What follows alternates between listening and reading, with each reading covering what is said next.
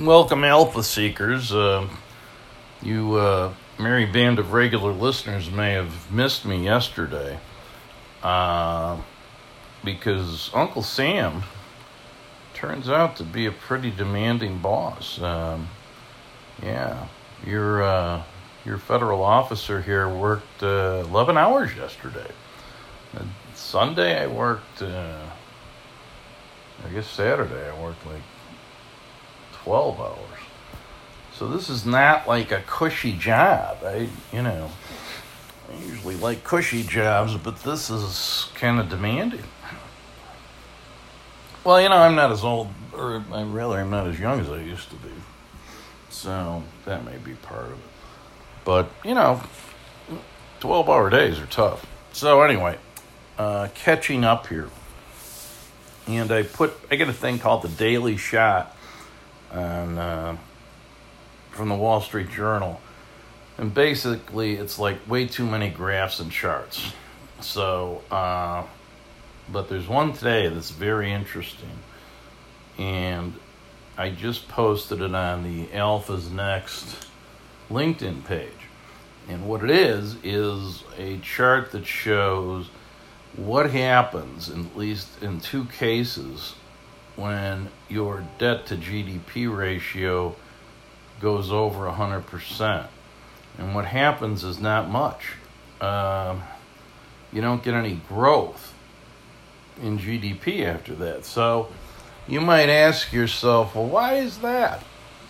You know, if interest rates are low and modern monetary theory is true, then you can continue to borrow basically without limits in terms of the amount of debt uh, as a percentage of GDP, as long as GDP growth is greater than the interest rate you pay on the debt. And of course, the interest rates now are gamed because the Fed can control the interest rates by buying debt from Treasury. So that's just funny money. Um, so essentially, the government is lending itself money if you consider the Fed to be part of the government, which it kind of is and kind of isn't. Um, so, but think about this when people borrow money when they're elected, what do they do with it? Well, they use it to buy votes. So, you spend it on social programs a socialist economy. Certainly, Italy is, and to a great extent, Japan, I think, is. Not quite as much, certainly, as Western countries. But, uh, you know, the more benefits I get, the less inclined I am to work. I mean, if I was married, you know, let's let's just say I got out of college, and they said, well, you can either go get a job or you can get free health care and free housing and free food and free transportation. I would have said, yeah, yeah, well, you know, I don't think I'll get the job then. You know, I don't have to save for retirement because I'm getting everything free when I retire. I'm getting everything free now. So you're not necessarily going to work, right?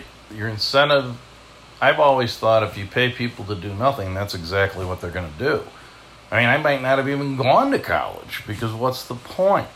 So, the way we measure GDP, you know, if you have fewer people, um, quote, making things, either intellectual property or what have you, then your GDP is going to flatten. Okay? Now, some people think that's a good thing because, you know, uh, industry pollutes and, you know, everything else. And, I mean, when you think about it, you know, there's, there's certainly more people selling insurance than there would be if you had a socialist economy. And that's no way to spend your day, right? But, and then a lot of financial fraud you have occur from people who are trying to make a lot of money, you know. So capitalism does have its negatives. Uh, capitalism also, of course, um, you know, creates incentives for people to do things that may not be socially beneficial, like pollute and everything else. So, and it creates inequality, which creates jealousies and everything else. uh, the in the days of digitization, you know, we're able to do things so much more efficiently, and digitization tends to lead to monopolies. Uh, but those monopolies do create jobs, like Amazon. Somebody's got to deliver the stuff. They're not necessarily great jobs. So, but you can see how that if you borrow a lot of money to buy votes and you pay people to do nothing, that would tend to dampen GDP. So you, on the other hand, you know, one of the things that occurred to me when you ask somebody who's like a democratic socialist about why it is that they think that people are entitled to this and that, like health care, uh, you know, it's a human right. Healthcare is a human right. Housing is a human right. I think some of them uh, advocate that out of genuine compassion for their fellow humans. What I think the interesting thing to ask would be let us for the moment assume that anyone who didn't pay taxes couldn't vote, or anyone who didn't own property couldn't vote, which is how it was in the beginning of the of the republic. Would you still advocate these things? If it didn't buy you any votes, would you still advocate free housing and free health care and everything else? And if they really, you know, if you could get a lie detector on them, and they really answer yes, I think it's a human right, and I don't care. I'd still do it if these people couldn't vote or these folks. Um, okay, then I think I at least accept your integrity. If, on the other hand, you you say yes, but I can tell you don't mean it. if only rich people could vote, then you know, would you vote for lower taxes and wouldn't give a damn about the guy, the little guy? well, then you're just a hypocrite, and you're you're just buying votes, and then I don't have much respect for you. You know, but I think there are two different types. I think there's a lot of compassionate uh, progressives, and then there's the ones who just, you know, bread and circus their way to power. I don't like that latter type. But I respect compassionate people. Anyway, though, you know, people, when I talk about modern monetary theory and my view that the the socialist trend is unstoppable and will accelerate, uh, they ask me about well, isn't there a downside to modern monetary theory? Well, this this particular chart may may capture that. So um, think about that. I mean, you can look at the graph, as I say, on the alphas next LinkedIn page, which is pretty easy to find. Just search for Alphas Next on LinkedIn. So, uh, McDonald's didn't do so well. Uh, down 23%. So, the drive throughs did not entirely save them, uh, which is not good. And the market, generally, futures are down. Not by that much, but marginally. So, Let's see what else is happening here. We're eight minutes into this, guys. McDonald's revenue fell 30% despite progress at U.S. restaurants. So, you know, they have a big worldwide presence, and in most of their worldwide uh, locations, I don't think drive through is working. Like, you don't have a lot of drive through in Hong Kong, you know what I mean? That's an American thing. So that it says the U.S. did well, but rest of world ROW not so good. Pfizer beat uh, on revenue and earnings per share. AstraZeneca, Farxiga, successful in late stage kidney disease study. Uh, this is the biotech beat. I follow a lot of biotechs on Seeking Alpha. And one thing before I forget, um, if you're going to play these uh, COVID biotechs, buy some puts. Uh, this is like uh, ups and downs. You know, these things go up like a rocket and then they fall like a rocket that just ran out of fuel. So uh, lately, Moderna has been doing well, um, but some of these stocks, they really take you know, they take the stairs. Well, they may take the. Uh, like a rocket up but they take the there's the old saying that they take the stairs up and the escal or the elevator down and they do fall fast as they rise in these cases. Very volatile stocks. so you know the play on that is to you don't want to sell calls on it because that takes your upside away.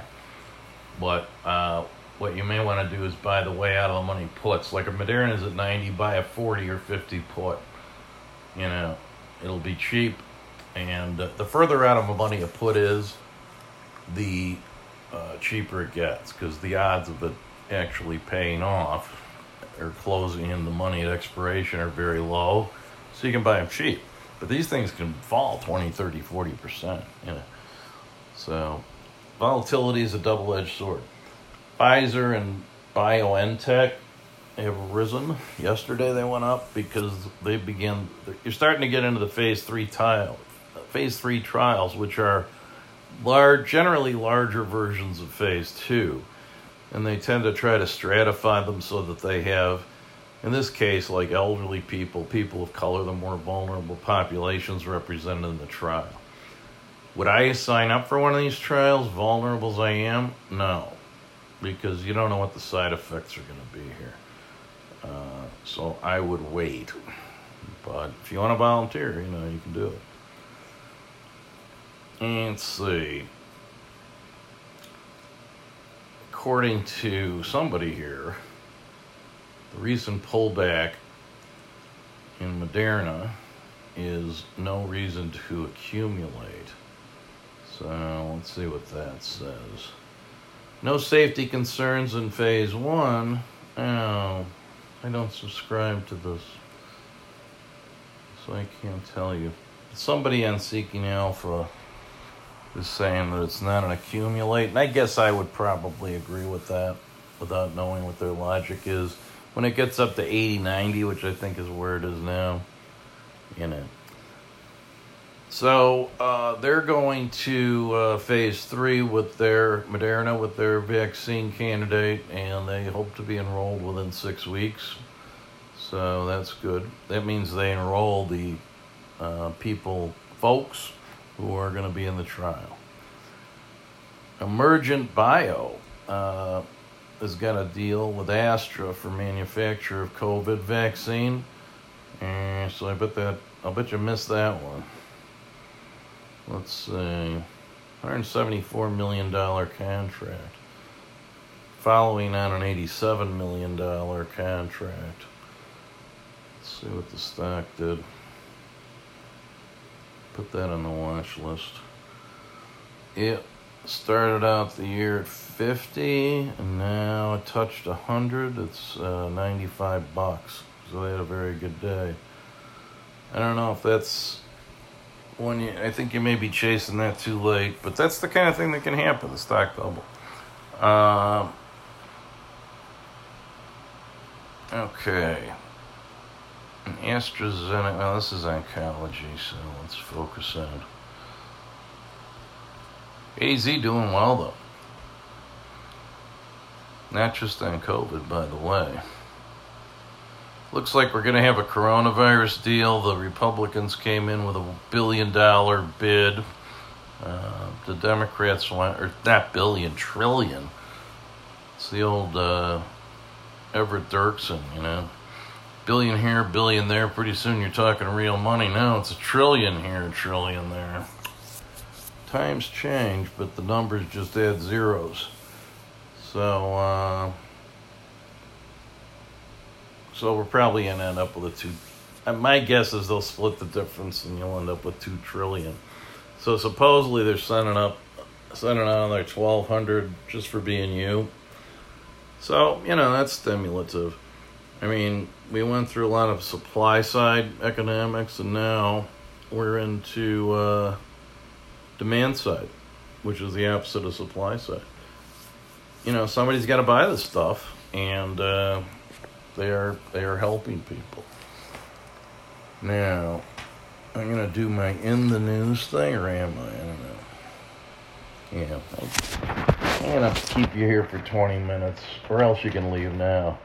The rest of this is going to be my. I ended up getting a copy of the Sun Times Sunday. So, you know, just as I watch, normally I watch CNBC, so you don't have to. Uh, I also now read the papers, so you don't have to. And I really rarely read the uh, the Chicago Sun Times.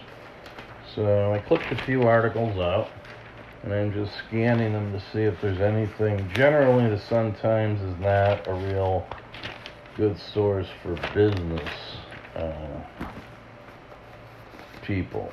For alpha seekers, there's you will not find much alpha in the uh, in the Sun Times. Here's one I thought. this this is the if they ever do a a movie about Chicago and Madigan and Burke, Ed Burke, this should be the title. This is the greatest quote, which is evidently popular within political circles. And those who think that the Democrats are, you know, without sin, I don't know how you can sustain that thought in this state. So here it is. That which is understood need not be mentioned. So if that if if that uh, that evidently is the mantra of Madigan uh, people. So if there's ever a play or a movie about Chicago politics, it should be that which is understood. so anyway, and that's what's wrong, you know. I mean, if there wasn't so much corruption, you could certainly sustain a society that was just. And that's a big reason why folks don't want to pay taxes because they know it's not being used for the right things. It's being used to line the pockets of the people like Madigan and the lobbyists and every other damn thing.